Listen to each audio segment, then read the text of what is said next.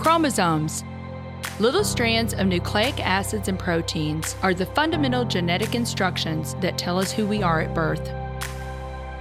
Most people are born with 46 chromosomes, but each year in the United States, about 6,000 people are born with an extra chromosome, making them a person with Down syndrome. If you've ever encountered someone with Down syndrome, you know that they are some of the kindest, most joyful people you will ever meet. They truly have something extra. My name is Lisa Nichols, and I have spent the last 24 years as both the CEO of Technology Partners and as the mother to Allie.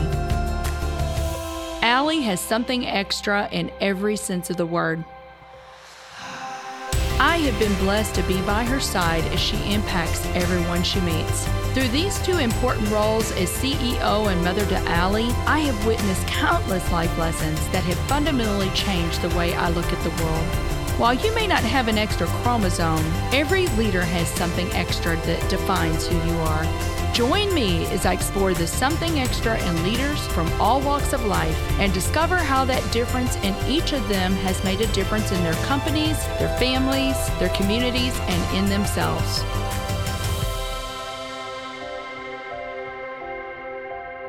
I'm excited to have Justin McFarland on the show today. Justin is Executive Vice President of Information Technology at McCarthy Building Companies and Castle Contracting. If you like this episode today, please go to Apple Podcast or wherever you listen and leave us a five star rating. Well, Justin, I have been so excited about spending this time with you today. You and I met recently, really the last couple of years. And I just know that you've just going to have so much wisdom to share with our listeners. So thank you so much for making the time to be on the show. Well, I'm thrilled to be here, Lisa. Thank you for asking me. Well, listen, I want to talk a little bit about just your background. I know that you grew up in Edwardsville. So tell me what that was like. Tell me a little bit about your growing up years. Yeah, for sure. So so grew up in Edwardsville. So I was a Edwardsville High School Tiger. We moved to Edwardsville when I was in third grade. And so grew up with a, family of six. So I had parents and three brothers, two of which were older than me. So as a child, it was constantly that I want to play with my older brothers, right? How do I keep up with them? And I think in a lot of ways that helped motivate me and, and give me some confidence and um, helped probably make me a better athlete by just playing against some older and stronger and faster competition. But, you know, sports were a big part of my life. I still love sports, watching sports and, and watching my kids, how they've grown and played sports. But played a lot of soccer throughout my life. Like you said, I, I was fortunate enough to make the varsity team as a freshman and played all four years. And what was really memorable is our senior year was the first time our team went to state. And so growing up, it was always Granite City or Collinsville were kind of the soccer meccas for us. And so it was really awesome to kind of put Edwardsville on the map. That was great. Loved baseball, played that and, and played basketball as well. But, you know, so I give a lot of credit to my parents, you know, throughout that. They obviously supported my my athletics. They took me to more practices than I could imagine. And for the most part, were at every game that I can always remember. And they pushed me academically, they pushed me uh, athletically as well, and taught me a lot of the lessons that hopefully have been kind of my foundation for who I am today and what I try to instill in my own kids. Kudos to parents, you know, that do that kind of thing. So, you know, I look back now and I don't know how my parents raised four boys. I mean, I have a boy, I have a daughter, and I just think back of all the rough housing. Again, I feel like a taxi cab with just two kids. I can't imagine having four kids and, and what they were doing, plus having careers. And so uh, you don't appreciate it as a kid, but now you look back and you're thinking, holy cow, mom and dad sacrificed a lot for us and certainly appreciate that. Absolutely. And I know that you've talked more about how their influence and your coach's influence, but you know, you went on then to play four years for WashU and actually got your bachelor's at WashU, your MBA at WashU. So you truly were an athletic and academia achiever. And you've gone on to do that in your career too. And I want to talk a little bit about that. But before I do that, I'm going to embarrass you a little bit. But, you know, I just want to say I'm very proud of you because you are an ORBIE finalist for the St. Louis CIO Awards. So congratulations. That is a big deal. It was just a thrill to be, you know, included in the group and then to be selected as a finalist. Super thrilled and humbled. And, you know, there's so many talented people within our St. Louis technology community. Yeah, I think we talk all the time. It's really a small community, right? And it's a pretty well connected community and a community that generally is pretty sharing and willing to kind of help each other out and kind of rise all tides. And so just happy to be part of the group and got a really talented three folks that I'm I'm going up against here in, in early December. Um, all three are super talented. Just uh, again, happy to be part of it. You know, really and truly, I'm proud that you know we're bringing the ORBIEs to St. Louis. This is a national thing, Justin. But technology has changed so much in that technology is no longer in the back seat.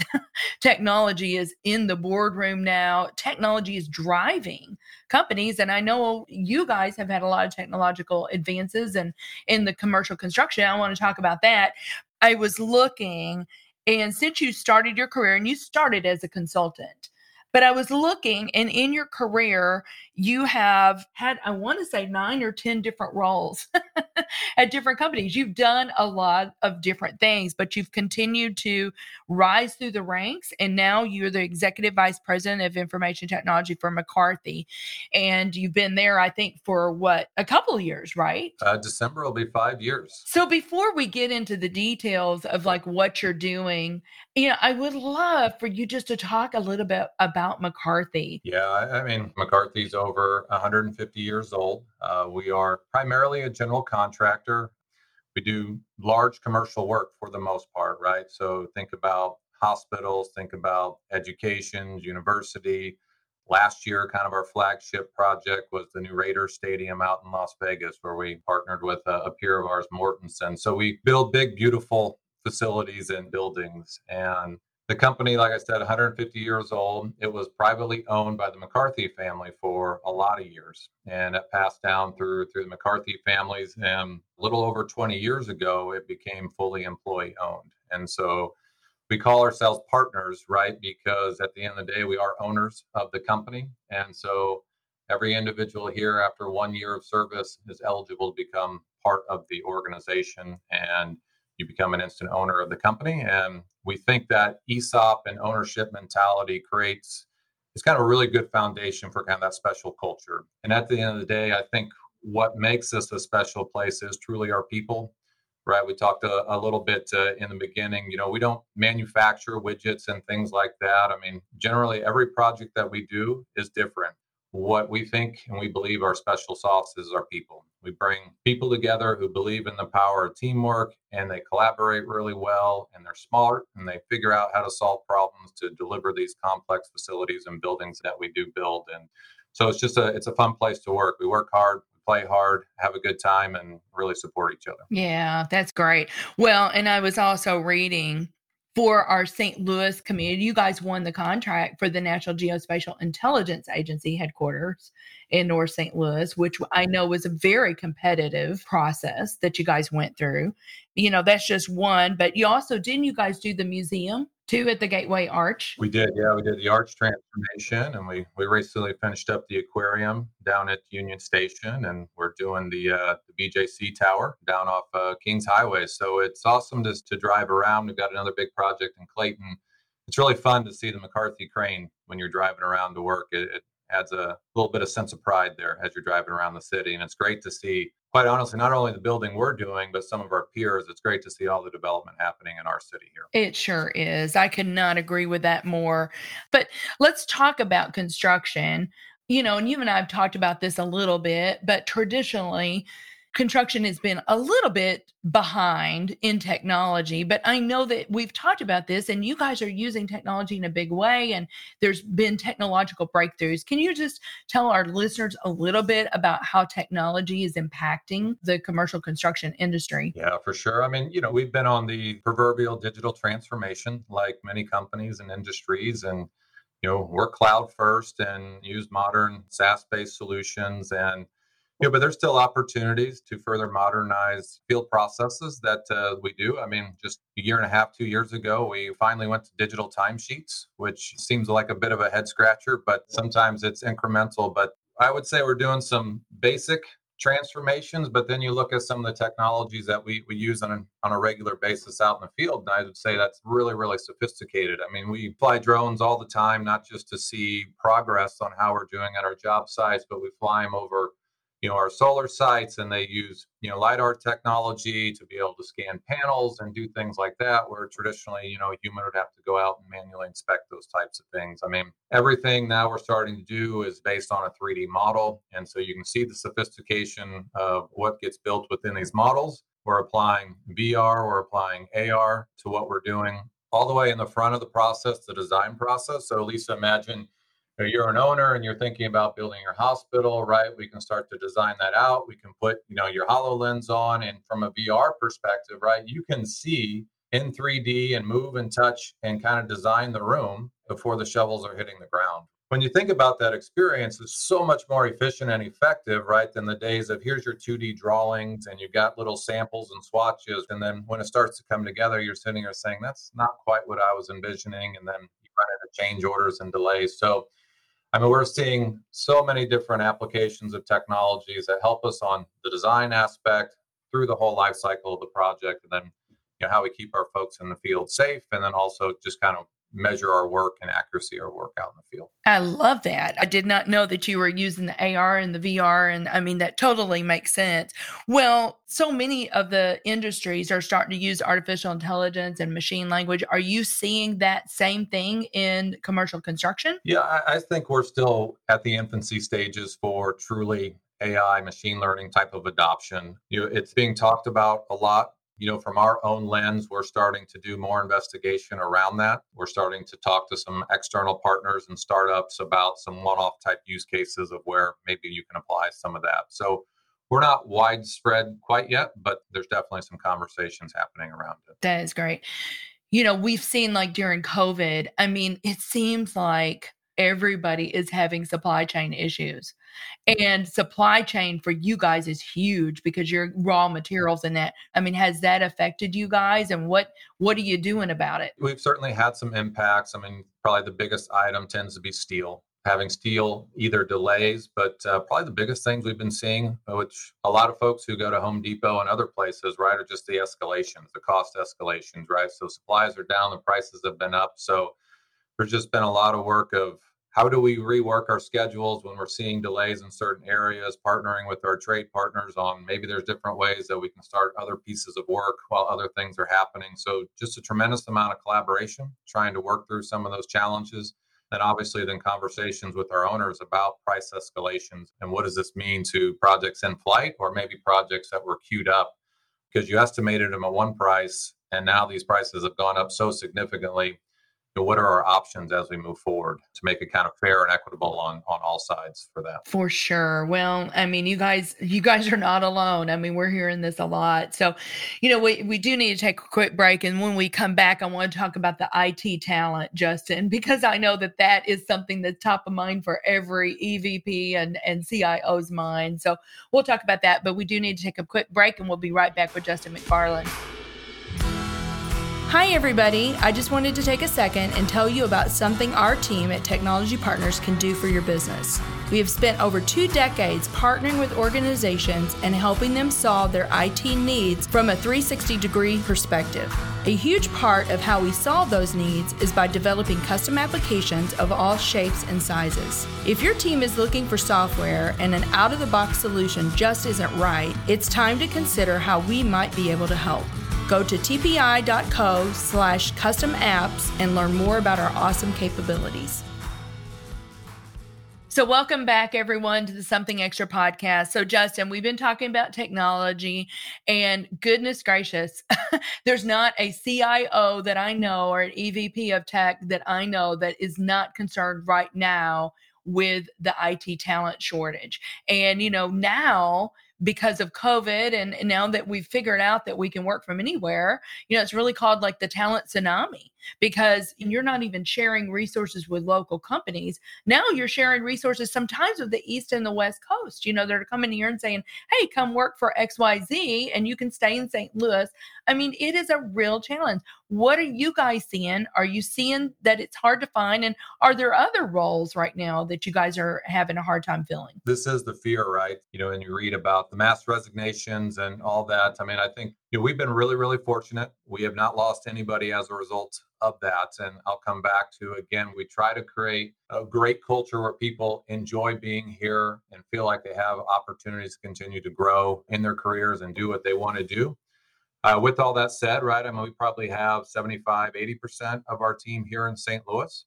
But you know, in the past, we've had to branch out, and so we tend to then look for talent at our major regional office locations, right? So, hey, we've got somebody in Houston, a couple folks in Dallas, you know, San Francisco, and so we kind of round out our team which in a lot of cases I think is a good thing. It gets folks out in the regions, they're connected with the business. You know, we got some really good participation and, and, relationship building that's happening out there, kind of on the ground, if you will. So that part is wonderful.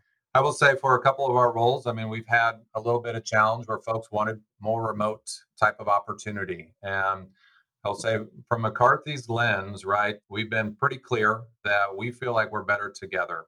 And we are we're offering flexibility but we're not offering 100% like flexibility you know go move to new york and work 100% remote. So there's been a couple folks that we've had to pass on because they were adamant that they wanted that flexibility. But you know again a lot of folks that on the flip side that we have talked to they said yeah i'm looking for flexibility but not 100% one way not 100% the other way so we're trying to strike the right balance that kind of works for everybody that gets into the office you're building the relationships you got connections outside your core team but also affords you some of that flexibility that you know you can work from home and do some of the things around that. And I know Justin that you guys are very committed to growing your people and that's part of it. You've already talked about the culture really kind of hooks people and and they love being there.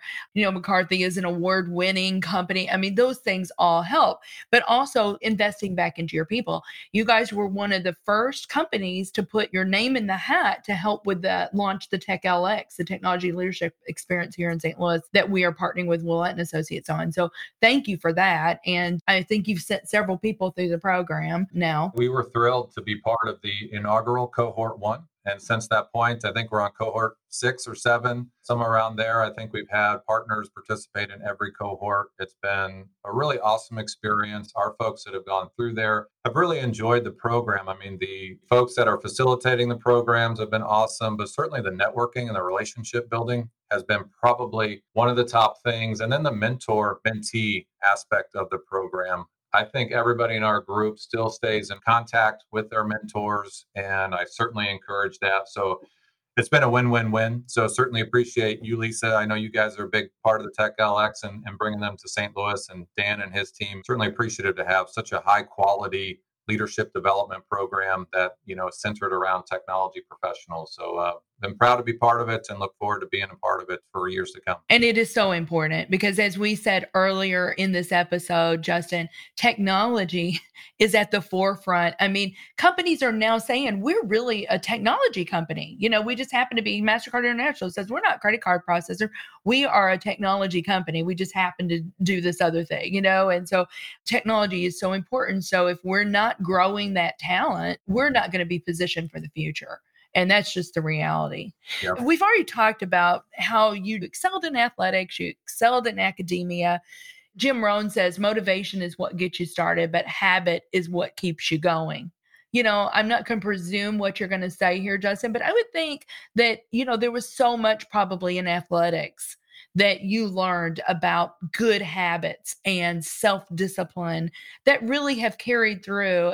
tell us a little bit about that, if you would, and your whole idea around habits and motivation and how do you keep yourself growing? How do you keep yourself motivated? Absolutely. I, I think sports is just so wonderful on so many lenses, like you said. I mean, the self discipline. Well, first of all, you have to be motivated, right? If you don't have that internal drive, right, competitive fire and that desire to want to be there and excel is not really going to flourish. And you can tend to tell the folks that are really engaged and enjoying what they're doing, whether it's sports or it's work, or they're kind of there because maybe mom and dad made them come or because, hey, I've just been doing this and and it's a job. So figuring out, you know, whether it's you personally or certainly as a leader, right? Thinking about are we creating an environment and a culture that is kind of naturally motivating our people? So that's really important. But then, like you said, I mean, self discipline. I mean, if you want to be good, if you want to be one of the best, it takes a lot of hard work. And that's ensuring that you're meeting the the expectations, you're pushing yourself. And as you get busy with school and, and everything that you have to do, you have to be organized. You have to figure out where do you carve time to dedicate to your craft. And that means also prioritizing what's really important to you and what's not. And growing up through high school and playing three sports and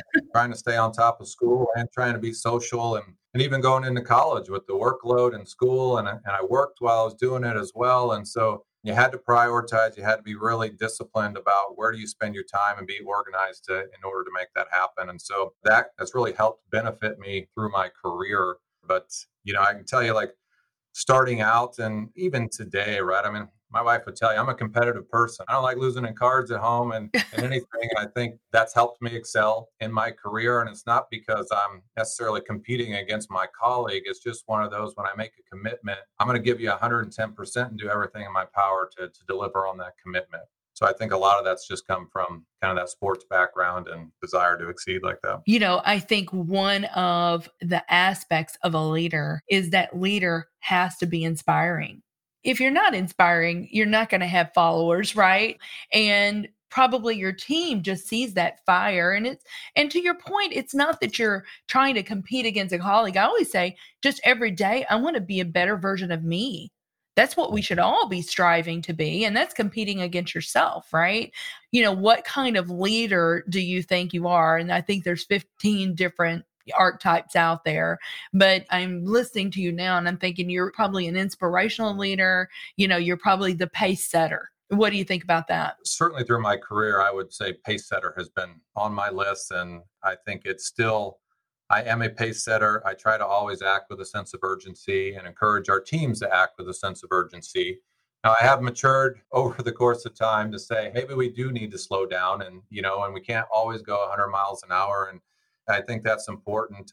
You know, I'm certainly a collaborative leader. I certainly love being a leader and seeing our teams be successful and seeing them collaborate and work together. And to me, that brings a lot of joy. I enjoy the positive energy and I enjoy the celebration. And for me, like there's not a prouder moment of recognizing a team or an individual for a job well done the days of me doing the work are over, right? They hardly give me access to anything anymore, right? and so, you know, I've transitioned in my career and what I do from a leadership perspective. But a big part of what I do in day in and day out is how do I create and cultivate a culture that people want to be here, that they want to work, and how are we creating opportunities for folks to grow in their career, whether that's I want to go the manager route or I just want to be more technology oriented and and specialize in something. And so that's a huge part of where I spend my time and it, it brings me a lot of satisfaction. Yeah, great. Well, we need leaders like you, Justin. So thank you so much for the kind of leader you are. And I know that you're creating other leaders. So